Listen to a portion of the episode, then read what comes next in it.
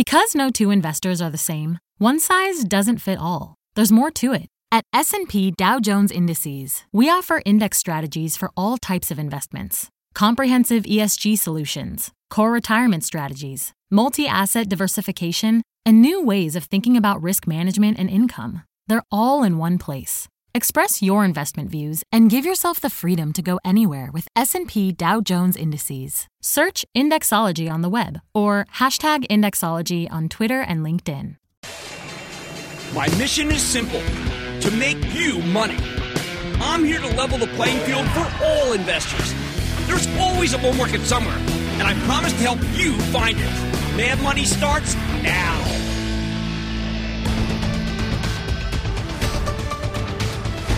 Hey, I'm Cramer. Welcome to Mad Money. Welcome to Cramerica. Other people want to make friends. I'm just trying to save you some money. My job is not just to entertain, but to educate and teach you about these times. So call me at 1 800 743 CNBC or tweet me at Jim Cramer. When the market was roaring last week, I warned you, didn't think it would last. Eventually, there'd be more bad news about the pandemic, and we would get slammed again. And that's exactly what happened today. Dow plummeting 974 points. S&P plunging 4.41%. Nasdaq also nosediving 4.41%. Because last night the president gave us a pretty downbeat, realistic forecast for COVID-19 fatalities. If you've been following the experts, then a potential death toll in the hundreds of thousands might not have surprised you. But for a lot of investors, it was a rude awakening. I can't blame anyone for selling after that miserable first quarter with very little good news on any front in the battle against COVID. Let's be real. This market is an incredibly leaky ship. If you've been laid off, if you're having health problems, if someone in your family is hurt, you're supporting a loved one who's out of work, then you're most likely going to have to sell stocks to get through this period. People need cash. You can't fight that kind of selling. That's what we're seeing. So why not simply dump everything, flee, maybe get for the hills, get out ahead of these people? Well, all right. I, am not going to. If you need the money, you never know. You know I'm not going to fight it. But let me give you a contrarian case for at least sitting tight. Okay. Last week, the S&P 500 rallied nearly 20% after Congress passed a $2.2 trillion rescue package for everybody. Workers, the unemployed, small business, big business. Think of it as life support for the economy while so much commerce is on hiatus. But we, have now given up a big chunk of those gains on the sad realization that life support isn't the same as real customer stimulus. You can't stimulate the economy without demand. And there'll be no demand until we beat the virus. Don't get me wrong. We absolutely had to pass this bill. Without it, our country's economy could have just shut down tens of millions of people. All those people work for these now desperate small and medium sized businesses. They could be thrown out of work. It prevents this pandemic from turning into an economic apocalypse that's huge. And it was great that it got done. However, no amount of federal cash can make consumers want to get their hair cut or their nails done. You can't go out and grab a beer when all the bars are closed. It's a new world. It's a world where companies with the strongest balance sheets will survive and ultimately thrive, while the little guys are more likely to get wiped out. A lot of the show is going to be about that. I was on halftime with my buddy Scott Wapner today. He's hosting a special tonight after the show. And we were almost all negative about the market right now. It's just kind of a foregone conclusion. It's going lower. However, one of the panelists, Karen Firestone, one of my classmates at Harvard, who's whip smart and a terrific all around friend, said something that bears repeating. This will end. And when it does, you won't be able to buy stocks at a discount because the market will turn into a rocket ship. That means you can't wait for the ideal moment to buy. You have to pick up stocks gradually on the way down. Even though we know, look, I want to. I know today was terrible. Once we beat this virus, we could have a much bigger rally than the one we just had last week. But we're not there yet. We're not. I can't be constructive yet. I'll get more constructive when we give up last week's gains, uh, when we're retesting March lows. I think that's a better time to buy. And I'll feel better when we get closer to actually bending the curve. The outbreak's still spreading at an exponential pace, and we're a long way from the peak in infections. We need some time to pass. I also added something when I spoke with Karen and the team. I told Karen that I remember all those really smart people in our class who went on to med school, the truly brilliant ones who weren't named Bill Gates or Steve Ballmer, the two most notable members of the class of 77. I don't want to bet against those doctors, those scientists. Yet that's exactly what you're doing if you keep selling all the way down or if you don't start picking something up into the weakness. This is not like the run up to the Great Recession when the White House and the Federal Reserve were committed to doing absolutely nothing. They only took action after the financial system collapsed. They know nothing. This time, our government's learned its lesson. They're being a lot more proactive. They read the papers. They see this has got to get unstuck. They unstick it. Plus, it's not just the government. This time, many businesses are really going out of their way to help us cope with the pandemic, leading the way as a positive force for change. Few executives, few executives have been more forceful or relentless in championing this cause than our first guest, Chuck Robbins, the CEO of Cisco Systems. Mr. Robbins, welcome back to Mad Money. Hey, it's great to be here, Jim. All right, so Chuck, you're really taking the leadership role now. Uh, $225 million commitment to COVID 19 response, support offers to customers. Most importantly, your leadership during COVID 19 crisis. First person to organize, get people in Silicon Valley to be involved. It t- sounds like that you are taking the role of the corporate citizen far more than we used to think used to happen in corporate America. Well, Jim, I think that we all recognize that this is an unprecedented situation, and we all have to react and respond in the ways that we can. And uh, you know, from the the call that we set up two and a half weeks ago to the work we've been doing with the most vulnerable in Silicon Valley, there's lots of people working with the food bank. We've been rallying volunteers. We we're shipping equipment into hospitals so nurses can do virtual intake of patients to, to remove themselves from the risk. I mean, there's a lot going on, and I, will tell you, there are lots of companies doing a lot of great things right now. I would say that everyone has stepped up, and it's just been impressive to see the business community rally around this issue. I think you've pretty much told your people if you have something, a way to do it, a way to save a life, a way to help anybody, just go do it. It sounds like there's a lot of improvisation that's working. Well, they're, they're actually telling me what they're doing, Jim. We've uh, we've had some folks in the UK that started 3D printing surgical shields and masks. We've uh, I got an email the other day where my team's doing it in Krakow. We started doing it in uh, San Jose this week, and we're actually taking the video units off our desks. We have thousands of video units that are sitting on desks while people are working from home and we've been packing them up, sanitizing them, and sending them into these hospitals where they're literally uh, in New York. They're going to be able to do patient intake virtually on the other side of video, so that uh, just to minimize the risk. So, but the teams are they're working and putting networking in the new hospitals that are being built. I mean, it's they got video going into nursing homes to help patients spend time with their family. I mean it's unbelievable what uh, what they're doing, and this is happening in companies all around the world. Now, Chuck, you have a, a business, WebEx. It's always been a good business. Uh, it sounds like it's it could become maybe one of your biggest businesses. The number of meetings, phone calls, minutes that are occurring, it's extraordinary. It has been amazing, and I, I want to just call out my team who have just done an exceptional job. This the explosion over the last few weeks has been extraordinary. And uh, just to give you some statistics, since we just finished March, we did almost 15 billion person meeting minutes uh, during the month of March. Almost 330 million users. Uh, we did 4 million plus meetings per day. And, and again, we don't count one on ones as a meeting. These are multi people meetings. There's so much going on.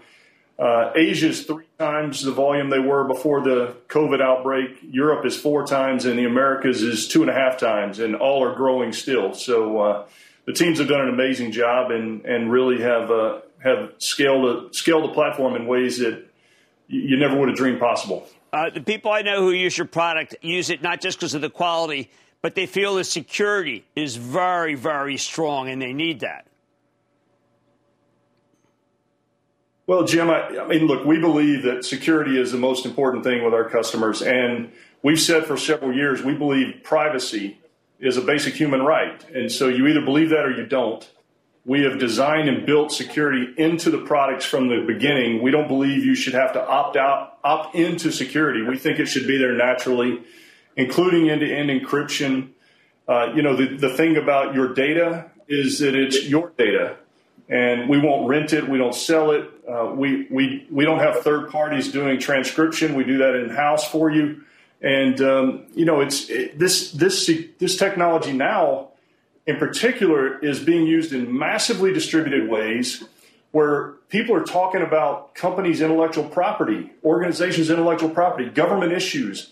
So it has to be secure we have to guarantee the privacy, and that's what we were committed to do. We built it that way from the beginning. This is the new world, Chuck. Are we all going to decide that, you know what, it's not so bad to be at home? Well, I think we've we've all discovered that we can be much more productive in this environment than we probably thought we could. Uh, it is. Um, I, I, spoke to a CEO of a large investment bank who said, if you'd have told me 90 days ago that 95% of my people would be from be working from home and we'd be productive in running the firm the way we are, I wouldn't have believed it, but we are. And so I think, you know, longer term, it's going to change how we think about work, and I think it will have a profound impact on how we think about our employees, their productivity, our our buildings, our campuses, our commercial real estate, and uh, but we'll worry about that when we get through this crisis. All right, Chuck Robbins, thank you for everything that you're doing to uh, really rise to the occasion. Uh, and I'm so glad that business uh, for WebEx is working out for you. Always great to see you, sir. Keep it up. Thank you, Jim. Thanks for your leadership on these important topics. Oh, thank you, Chuck. Uh, much more Mad Money ahead, including my exclusives with PVH, Nestle, and ResMed. How about what Chuck Robbins is doing with Cisco? Stay with me.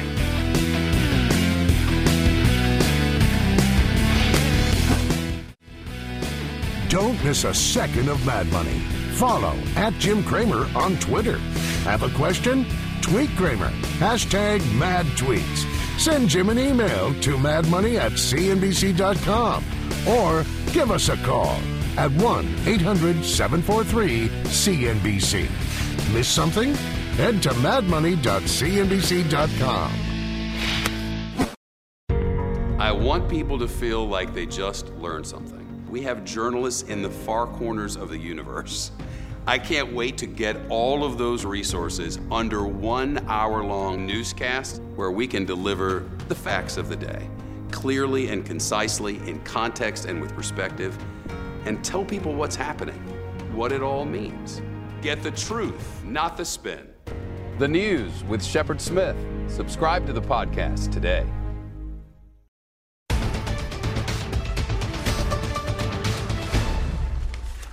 Right now, we just don't have enough coronavirus tests, gowns, masks but most importantly, we don't have enough ventilators for the people who get really sick. I think we need to do everything in our power to make more. Otherwise, this pandemic gets a lot more lethal.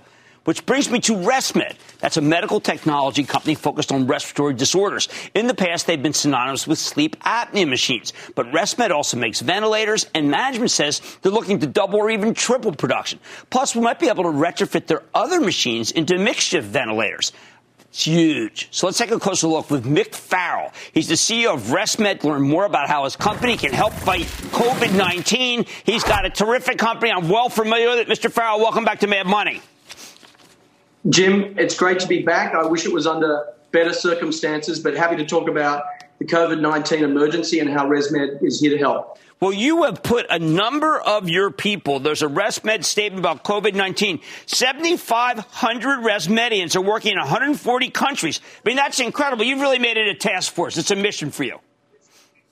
It is, Jim. We have a, a global COVID 19 task force. We meet every day. We have a global meet, meeting twice weekly where we have people from Europe, from Asia, and Americas all getting together. We've been on this for 90 days. We were there in Wuhan, in Hubei province, China, 90 days ago, ramping up our manufacturing from Shanghai province over to Wuhan, and um, we, we followed it through China. We saw the crisis go through Asia. We ramped up our Singapore manufacturing plant. We've now seen Europe uh, ramp up, and now the United States, particularly New York, California, Washington, and Michigan. And we're ramping up our Sydney, Singapore plants to maximum capacity. We're going to double triple or more our non invasive ventilators, invasive ventilators, and do more than 10 times the volumes of our ventilation masks and tubing and accessories to take care of COVID 19 patients so that we keep them breathing while their own immune systems fight the disease. So, what, what is, when we're speaking about doubling and triple, what is the base? How many are we talking about? Well, Jim, we are the number one provider globally of CPAP manufacturing. Mm-hmm. We are number one or number two globally in non invasive ventilation manufacturing. If you include all ventilators, we're in the top three or top five in all 140 countries. Last year, we made 14 million masks, okay. full mask systems. We made more than two and a half million flow generator systems, including CPAPs, non invasive ventilators, and invasive ventilators. If you break it down to just the ventilators, we made tens of thousands of ventilators last year in 2019. We're going to do double that and triple that. And we're going here in real time, ramping up our Singapore plant, our Sydney plant. We're shipping to Italy, all across Western Europe. And I was on the phone with FEMA uh, last week, and uh, a great colonel in the US Army, I'd call that group at FEMA sort of like the General Schwarzkopf of mm-hmm. this war on COVID 19. And we are getting uh, products to FEMA, but also directly to New York hospitals, hospitals in California, and to healthcare systems and to states and cities, Jim. Okay, what a bet. Uh, I want to understand the difference between what the CPAP machines can do and the ventilation machines can do and the bilateral respiratory devices because there's some confusion. I understand that the CPAP can be converted and that all of these can actually be lifesavers. Jim, there's a lot of relationships between the different type of ventilators. Let me break it down for you. There's the highest end uh, ventilators, which are the invasive ventilators. These are used in the critical care unit, the CCU, the ICU, and step down wards. And then there are non-invasive ventilators, and then there are bi-level ventilators. And if you think of CPAP, CPAP is kind of like the chassis of a car. And, you know, it's kind of like a four cylinder car, but we can put a V8 engine in it with extra motor power, extra software, extra sensors to ramp it up to become a non invasive ventilator. And we can ramp up the production of those bi level ventilators and those non invasive ventilators by 10x and beyond what we've got. So we've got almost unlimited capacity to meet the needs on final manufacturing. People keep talking in the media about a ventilation manufacturing problem. It's not a final ventilator manufacturing problem. It's a parts problem. We have over 500 parts going into these advanced sort of V8 level invasive ventilators and non-invasive ventilators. And as people come to help, we tell them, don't buy the parts that we can use to make these at scale. Help us make the parts. And when we get genuine offers from automotive companies, aerospace companies, and defense companies, and we've had hundreds of offers, we say, fantastic. Don't make a ventilator and buy these parts. Make these 10 parts for us and let us scale, which we can, between us and our competitors to meet the demands of COVID 19. Gotcha. Now, have you been in contact with uh, the legendary Elon Musk, who I know our own Phil LeBeau is saying Tesla deserves some credit for coming through, uh, but at the same time, there are complainers who say, listen, uh, all that he really is is shipping uh, not ventilators, but CPAPs. I find it to, to quibble. Anybody who gives anything is okay with me, but I do want to try to get your definition of what he's doing. Yeah, Jim, look, my take on that, and we've, we've had offers from Tesla, from uh, many other automotive manufacturers, from some of the biggest aerospace companies in the world, and defense companies who can help with O rings and screens and screws. Look, Tesla can help us with lithium ion batteries. That's an area that we might be rate limited in.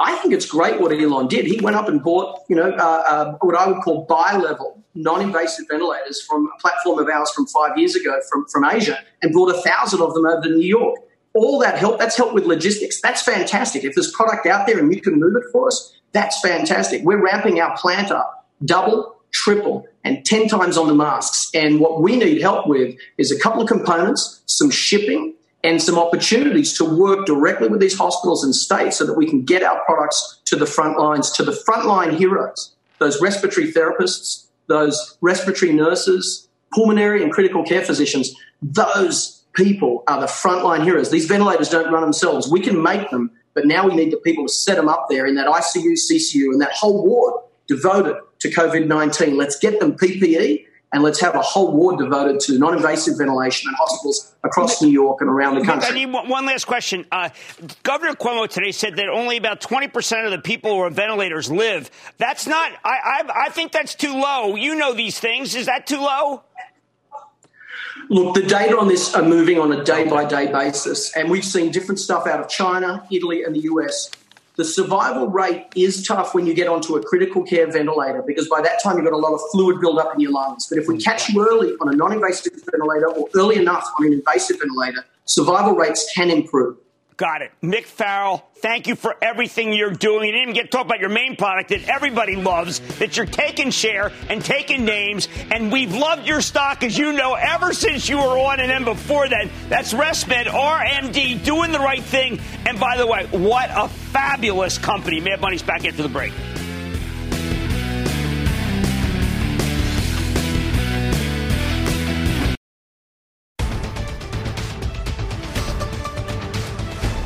With the market getting mauled again, you got to understand that this sell off is nothing like what happened a month ago when everything got hammered indiscriminately. This time we're actually starting to see some real differentiation. It's important for your portfolio. The coronavirus winners are holding up a heck of a lot better than the losers. Take Nestle. It's the Swiss packaged foods powerhouse with a stock that barely got dinged today. And no wonder Nestle is not only a classic recession-proof business, it also has a major presence in categories that are flying off the shelves thanks to the lockdowns. Bottled water, candy, coffee, frozen foods, ice cream. We know Nestle's in, in just incredible shape. They reported a very solid quarter mid-February. They're also working hard to protect their employees and keep the world supplied with food. So let's take a closer look with Mark Schneider. He's the CEO of Nestle, one of the world's largest food companies. Mr. Schneider, welcome back to Mad Money. Thanks, Jim. Welcome back, and uh, glad to be on the show. Well, sir, uh, you have a remarkable company, not just because of uh, of the breadth of product that you have, but you're also an incredibly charitable company. But what I want to talk about in this terrible age of COVID is. As the world's largest food company, how are you able to get food to the supermarkets and fill all those shelves that are constantly have to be restocked? Because I can't find your stuff in the supermarket a lot because it's so, it just snapped up constantly. Look, this was a tremendous global surge in demand as people were stocking their pantries uh, in order to get prepared and spend more time at home. And so we're scrambling. We're working as hard as we can. We know this is our main purpose at this hour to be sure that shelves and pantries are stocked and people have essential food and beverage products. Uh, but of course, this was an, an upsurge that no one got prepared for, and we're scrambling to meet demand and working hard at it. Uh, one of the things that I think that, that you guys do better than almost anybody that I think people don't talk enough about, uh, pets, pet care. Uh, it's really shining here, and I want you to mention it because we've talked about beverages, nutrition, water is really uh, amazing. But your mix of what you're selling, iconic and local brands for pets, doing incredibly well. You're right, and pets need to be fed in this crisis too. So we saw some stocking up there as well. But even before the crisis, this is one of our best performing categories, up 7% for last year. Uh, we just actually announced today another acquisition in the pet food space, uh, Lily's Kitchen, based in the UK uh, high-end natural pet food for dogs and cats. So um, this is a tremendous category with huge potential down the road. You're uh, doing something that I think a lot of food companies have not been able to do successfully. Your premiumization is working, whether it be vegan, sustainability, organic, naturalization. Every single one of these initiatives seems to be able to make it so that your profitability is very strong. You're absolutely right, Jim. These are the uh, trends that we are seeing. We're catering to those. We've been working patiently at Im- improving our products and uh, meet those demands. And um, I think those things will stay on trend going forward uh, through this crisis. So it's a worthwhile endeavor to keep working on those. Uh, when you were on last, we talked about the uh, the idea of, of, a bottle, of a plastic bottle, perhaps not being uh, not going to end up in the Pacific in the giant island. How's that going? Yeah, so uh, sustainable packaging is a key area. Uh, sustainable packaging is an area where people report directly to me because we need to make progress across the full spectrum of our products. So biodegradable um, is one solution, reusable is another one. And of course, we want to make our products recyclable by the year 2025. We're making good progress towards that. Big issue for this year is going to be the elimination of paper, uh, plastic straws and to replace those with paper straws. So all of these initiatives are working well and uh, making good progress. My kids and I joke at the end of the day. I have a daughter who lives in Madrid. Sadly, very t- very tough. A daughter lives in Greenwich Village, and we do FaceTime, and we all laugh because the only thing that makes us really happy is reading a ton of candy. It makes us happy, and I bet you we cannot be alone. Yeah, and look, I mean, this is a time where snacking and comfort food is just as important as essential nutrients. And, uh, you know, it's a stressful period for all of us. And uh, so making sure that those products continue to be available is a big part of our job. The heroes of the hour are clearly our frontline workers that are doing tremendous jobs in our factories and distribution centers and quality assurance labs to be sure that that happens. Now, when you there are not enough talk. I was watching on our five o'clock show the idea the people who bring food from your factories to the store, the most unprotected people in the world, other than the people in the healthcare business. How are they faring? Look, I mean, this is exactly what I mean when I say that the frontline workers are the people I admire the most. It's our job to really give them every help and support necessary that means, for example, enhanced hygiene protocols, uh, safety and protection gear when necessary. And it also means, you know, from a top management perspective, we really try to spend time with them. So uh, my colleagues and I, we do spend time regularly at distribution centers and factories to be sure that uh, frontline workers understand we're with them uh, in this. Now, Mark, the idea there are a lot of people who have always been well employed. I never thought they'd ever be on the unemployment line. Never thought that they would ever be short of food. You're doing something about that too, right? Yes, so we're donating uh, where we can across the 187 countries uh, in the world where we're present. You know, this is a global problem, and hence we need to help wherever we can. We want to be a good neighbor in the communities where we're present. So we're donating to uh, food banks, um, Meals on Wheels in America. We're giving donations uh, to be sure that food reaches uh, people who cannot leave their homes. Uh, we're supplying hospitals with medical nutrition. We're sharing uh, some of the medical protocols now for people that need to be on a respirator.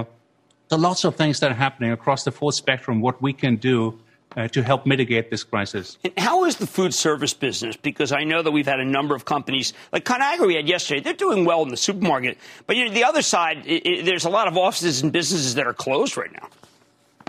Absolutely. And uh, food service, uh, all in all, is about 10% of our revenues. And uh, that, of course, is hard hit we're working closely with our food service partners because many of these businesses, of course, are facing tremendous stress, and we want to be sure they make it uh, through this period.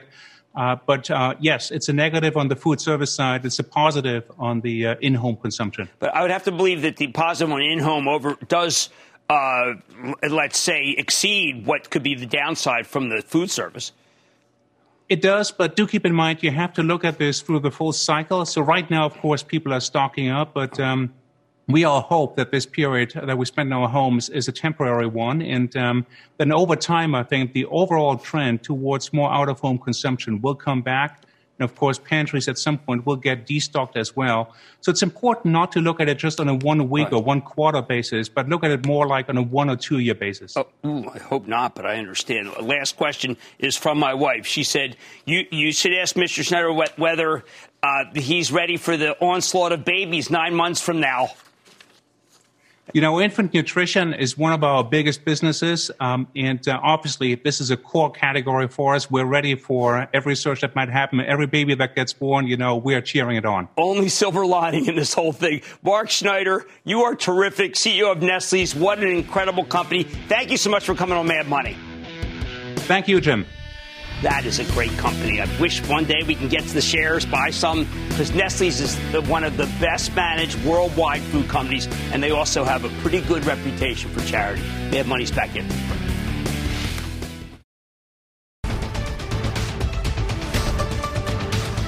At this point, we're mostly numb to the market's jaw dropping declines. Oh, but we were down to 974 points today. Typical Wednesday takes a lot to surprise us these days, doesn't it? Consider the hideous decline in PVH, the apparel company we like so much, is known well, you know it as Calvin Klein, Tommy Hilfiger. Here's a stock that was trading 105 at the end of last year. It's now $32 after plummeting another 13% today.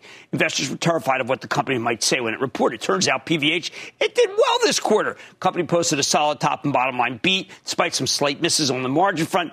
But, and this is the mother of all buts, management also declined to give guidance for the next quarter for the full year, suspended its dividend and buyback, and also gave some uh, some verbiage in the release, which makes me nervous. PVH simply doesn't know when the stores that carry its merchandise will be able to reopen. It's not like you need a new wardrobe when you can't even leave the house. I think it's important to know how they're handling the pandemic. So let's check in with Manny Chirico. He's the straight shooting chairman and CEO of PVH Corp. Trying to fill in the blanks here. Mr. Chirico, welcome back to Mad Money. How are you, But Jim? I wish we were together. At least we could give each other an elbow bump. Uh, I wish we were together too, Manny. And I love the fact that you came on. I think there were people who said, you know what? Uh, because he's in apparel, I bet she doesn't want to talk. It's the opposite. You come right out. I'm thinking of your company, Manny, as maybe the survivor during this period because of your balance sheet, the revolver you drew down, and I think you got a lot of staying power. Thanks, Jim. I think that's a pretty accurate picture of us. You know, we. Uh, we have very low leverage overall. Uh, we have a very strong balance sheet, about $1.2 billion in cash and, and, avail, uh, and available borrowings. Uh, we we're also we also announced uh, a few months ago that we would be selling our Speedo business and that'll generate in the month of April another $170 million. So, given our overall conservative capital structure, I think we have a tremendous amount of uh, capability to weather the storm. But no retailer and no apparel retailer is built uh, to be shut down, and that's what we basically are right now. We have our online business, but that's doing really well. But uh, our stores in North America, Europe, Asia, and Brazil uh, are closed down because the government's made the right decision uh, to, to have social distancing.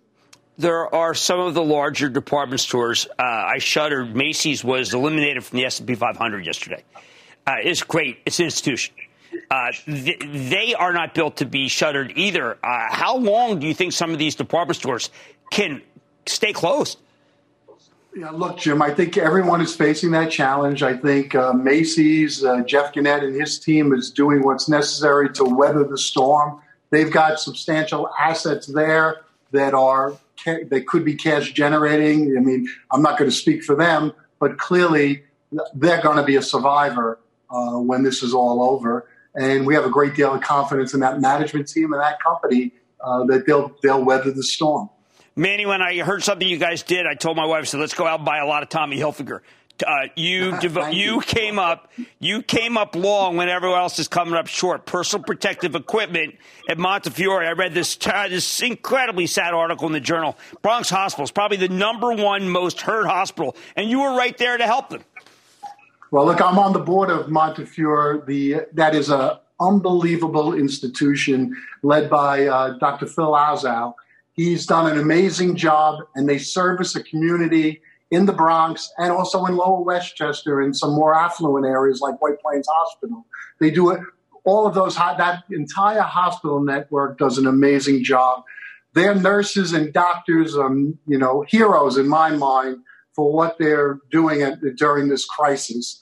And uh, if we can help in a small way using our, you know, sourcing network in the Far East to help bring in first about a 1.5 million surgical masks, N95 masks, and uh, uh, three ply masks, and also in the pipeline another 5 million masks to help them through this storm. You know, it's, it's our pleasure to do it, and it's, uh, you know, I, it's our small way of contributing to the effort. And that's why I was uh, down at the hospital making sure that the quality control of the masks that we were bringing in we're going to meet the high standards that we have at Montefiore and in our overall healthcare system. So they're my heroes, and now, uh, anything we could do to help them is great. You're my hero because when you were at Montefiore, uh, you discovered that you are not well, correct? I'm I'm fine, Jim. I, I discovered that I that, that I have the uh, the virus uh, because of the testing and because I was I was going to be present there, and anybody who's going to be in inside the hospital for an extended period of time uh, needs to be tested. So I was tested, and I was kind of shocked when I found out that I was positive. Um, I'm asymptomatic. My wife, who hasn't been tested, but they said 95% sure, has, also has the virus, uh, is uh, has some mild symptoms at this point. And my parents, uh, you know, 90 years old, both of them, live with us uh, in a separate apartment, and we've had to isolate from them but thank God, knock on wood, uh, we're in a good situation here, and uh, you know we're one of the fortunate. We're a fortunate family. Uh, so those those healthcare workers, those hospital workers at Montefiore, and the other hospitals in New York, they're the real heroes. The policemen, the firemen, the emergency workers going out every day and putting themselves at risk. You know, whatever we can do to support them. Well, that that has uh, always been your the way you handle life, and I think it's fantastic. When we get through on the other side, Manny, what's it going to look like? You've got stores that are in uh, malls where you have offer great value, the heritage business. You've got the dominant brand, uh, uh Tommy Hilfiger, the dominant brand, Calvin Klein. What will things look like when we're finished with COVID nineteen? Look, Jim, I think is um, this is going to be a painful process. Like the president has talked about it. Governor Cuomo here in New York who's uh, who's really taken a leadership role. He's talked about it. We're going to go through some pain here for the next month or two. Um, but I think that, you know I think the industry will come through it. There will be you know casualties. Uh, Secretary Mnuchin talked about that. The, There's no way to avoid. There will be some levels of bankruptcies. Retail is an industry that's being hit. Apparel retail as a discretionary item is going to be impacted. And I think when you look on the other side, I think, you know, I, I've always felt that, you know, prior to this, that over the next five, six years, our industry would go through some significant consolidation. And I think this is only going to accelerate that consolidation uh, as we go forward. So, and it probably will accelerate some of the store closings that need to take right. place. And I think it'll make us a more efficient uh, industry, uh, but there will be pain uh, going through it. There's no doubt about it. My job, uh, I think, is to try to get PVH to the other side.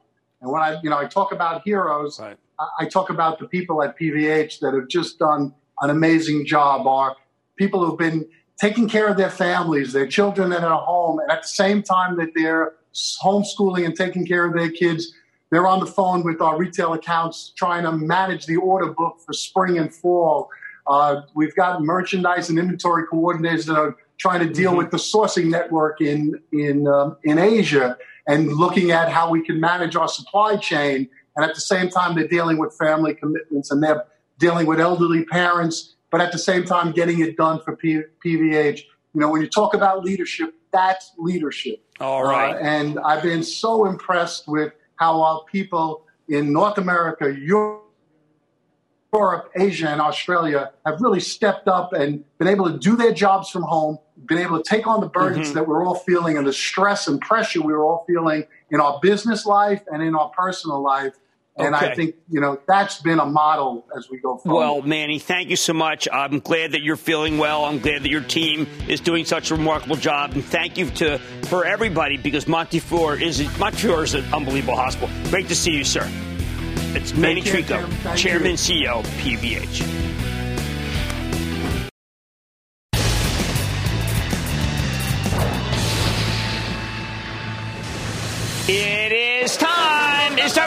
Time for the light round. One uh, of And then the lightning round is over. Are you ready, Ski Daddy? Time for the lightning round. Let's start with Josh in California. Josh. Hey, Jim. How are you doing? I am doing well, Josh. How are you? Good. My grandpa and I are longtime watchers. I was wondering if it's a good idea to sell Dunkin' because coffee and donuts aren't as high demand right now. I think it's okay to sell it, frankly. Uh, my Charitable Trust owns Starbucks, taking it for a long term view and got big China exposure, which is actually going to be positive. But I would say take a pass on Dunkin'. Let's go to Joseph in Connecticut. Joseph. Hey, James. Yeah. How you doing? I am Listen. good. How about you? Okay, thank you. Um, uh, where do I start? Here? I don't know. Um, thank, thank you for all the help you do. Uh, thank you very much. Thank and you. I, I really appreciate a, it. A, a, shout out to your daughter out in Spain. I hope she gets home safe when so, she wants to come home. well put. Well put, sir. and I say that because I'm a brand new grandfather, and I can't see my grandson. He's in California. Yeah, this is some time. This is some time.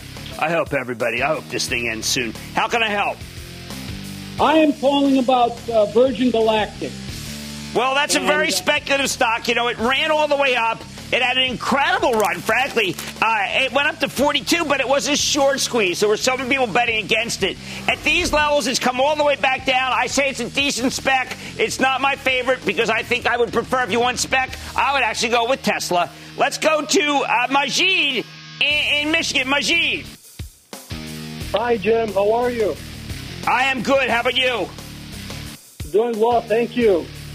Uh, so I'm currently investing in the market, positioning myself long term. Um, considering that oil is hovering around twenty dollars, wanted to get your thoughts on Marathon Oil. MRO. I think you have to look when you look at Marathon, you have to look at the debt side. I think that they have uh, when you see these big yields and you see these stocks really low, it tends to mean that the, the credit side is not strong. If you want to own an oil, and I do not encourage it, the only one that I think has the balance sheet to get through this period unscathed is Chevron, and it yields 7.5%, and they're deeply committed to that dividend. Let's go to Pat in North Carolina. Pat. Hey, Jim. Thanks for all your good advice and, and words of wisdom. Oh, thank uh, you, Pat. Back in 04, I bought some IDEXX stock when they were working on a vaccine for mad cow And I'm wondering now if they are doing anything with the CV19. Are they working on that also? You know, I don't know. I've got to call them. I, my contact with the company has retired, uh, sadly, because he's the greatest, John Ayers. And, but I will tell you this: I like Chewy, which I think is a way to get food, you know, pet food into your house. I also like Nestle's, by the way, because they own Purina and they do a great job. Uh, Freshpet has got some unbelievable numbers too. There's a lot of great humanization of pet stories that are out there. Let's go to Drew in Connecticut, please. Drew. Brother Jimmy Chill. Yo, man, the Chill Man's in the house. What's going on? Hey, uh, sincere thanks for uh, fighting the good fight in these uh, times. Thank you. My stock is Procter and Gamble. Procter & Gamble's had some unbelievable numbers in the last two months. The numbers there are probably stronger for their business than I can ever recall. Procter & Gamble with a 2.7% yield, a great balance sheet, is a buy. Buy Procter & Gamble. Let's go to Steve in Maryland. Steve. Hey, a big sanitized booyah to you. Oh, Stay man. safe. Hey, Yeah, let me give you some still pretty hot on. Um, I got a nice position in uh, uh, First Horizon. You had this guy on uh, about a month or so Yeah, ago. you know, You- Bryan Jordan is terrific. This thing yields 8%. I mean, unless someone, I talked to Secretary Mnuchin, he's not talking about getting rid of the bank dividends like they're doing over in Europe. Uh, it- Bryan runs a fantastic bank in the strongest part of the country. I understand there's got to be loan forgiveness, but I think at 8 bucks, wow, I mean, 7 bucks, enough. Enough with the selling. Let's go to Tom in New York, please. Tom. Hi, Jimmy. Uh, this is uh, Tom from New Jersey. All right, buddy. A couple weeks ago, good. I spoke with you a couple weeks ago about going into cash, and today my question is in regards to Apache Energy. Yeah, that's the worst performing stock in the S and P. Uh, I have to tell you, I know Mr. Christmann's a good man, uh, but they did, you know, they did this thing in the Alpine High. They wrote it off. They've got too much uh, gas, not enough oil. It's just not a good situation. And that, ladies and gentlemen, the conclusion of the lightning round. The Lightning Round is sponsored by TD Ameritrade.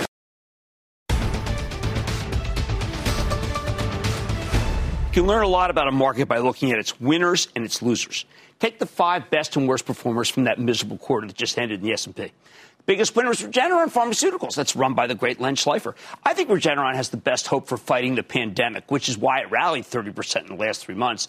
They're working on both the treatment that alleviates COVID's most lethal symptoms and on a vaccine. Len was our first guest ever on Mad Money 15 years ago. He's not a dreamer or a schemer. He's a realist. In fact, only a month ago, he was pretty downbeat about what Regeneron would be able to do against the scourge. But lately, he's become a lot more optimistic because he thinks they might really have something.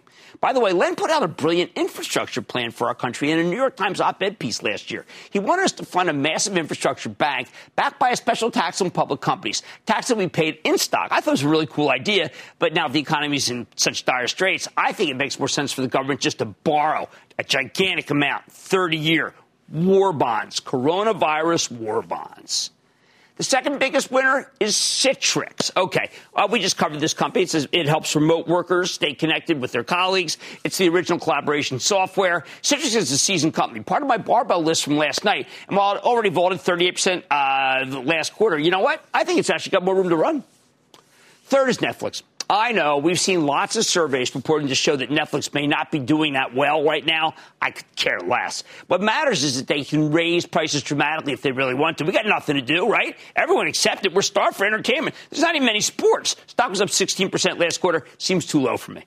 Fourth is Digital Realty. It's a real estate investment trust that owns data center properties. With everyone using the cloud to work from home, the data center is on fire. That's how digital ra-. This is a REIT, by the way, rallied 16%. I like it here, 3.3% yield, but I'd like it a little more on a pullback. Finally, there's Gilead up 15%. Now, here's another drug company that's working on ways to fight the virus. Gilead's case that are testing an antiviral. I sure hope it works, but makes sense. I'd rather just buy Regeneron. All right, how about the worst performers? You're going to see some common themes here. No real mystery. Energy, right? Been annihilated by the collapse in oil prices, $20 a barrel. Remember, I didn't like the oils even when crude was in the 40s. Remember, I told you I thought that the environmental uh, world was turning against them. I hope you got out when I said get out, get out, and then get out again. Down here, they're still very tough to own. Apache used to be a terrific international energy company. Then they sold off their far flung properties, made a huge bet on the wrong part of the Permian Basin, wrote it off. Stock started the year at 21, now at 4, down down 84%. Stocks, at least they stop at zero. Second and third worst are pair of cruise lines, Norwegian Cruise and Royal Caribbean, down 81 and 76% respectively. We've had all these companies. They're incredibly well run. They offer a very popular service. They're inexpensive service. But now cruises are totally off limits until people get over the industry's unique exposure to COVID 19. As we've seen over and over again, you don't want to be stuck on a cruise ship during a pandemic. Royal Caribbean in particular strikes me as a good house in one of the worst neighborhoods on earth. Maybe it can bounce, but I really want you to avoid these stocks that are right in the coronavirus blast zone. The last two, Marathon Oil, Noble Energy, they're the fourth and fifth worst performers in the S&P. And these are terrific energy companies, frankly. Solid, excellent properties. But none of that matters with crude at $20 a barrel and Permian going for 10 bucks. After the bankruptcy today of Whiting Petroleum, even the best oil producers are nothing more than a dice roll, and we're going to see many more bankruptcies. I wish I could say buy an oil. I just can't. Maybe there's a bounce after the president meets with some of the oil execs later this week. If we get a bounce at all, sell it. In the end, I think the winners from the first quarter keep winning as long as the pandemic rages. The losers, I bet they keep losing. Andrew in Maryland, please. Andrew. Booyah, Cramer. Booyah, Andrew. Uh, question is How heavily impacted will Six Flags be by coronavirus since they've extended closures until mid May and potentially into summer months? And how could it affect their bottom line? And will they be able to rebound? Um, I think that uh, it, it's going to be very rough for them. Um, it's a suboptimal situation. I don't think it's worth the risk to get that 8.7% yield. And uh, I think you're, you're going to have to take a pass on that one. I think it's just too hard to own. All right. Well, we got the list winners and losers. Winners are going to stay winners, losers can still lose. Stick with Cramer. This volatility is unheard of, people. Use it to reevaluate your portfolio. You're the best. Thank you very much for your show and advice throughout the years. We have your back, and we will get through it together. Thanks for always being willing to stick your neck out and give us your honest, informed opinion. I want you to know we appreciate you trying to help us out. I am there for you, all right? These times I am playing for you. You get every bit of my knowledge. I'm just trying to do my best for you. We always get through these together. Will this time be any different?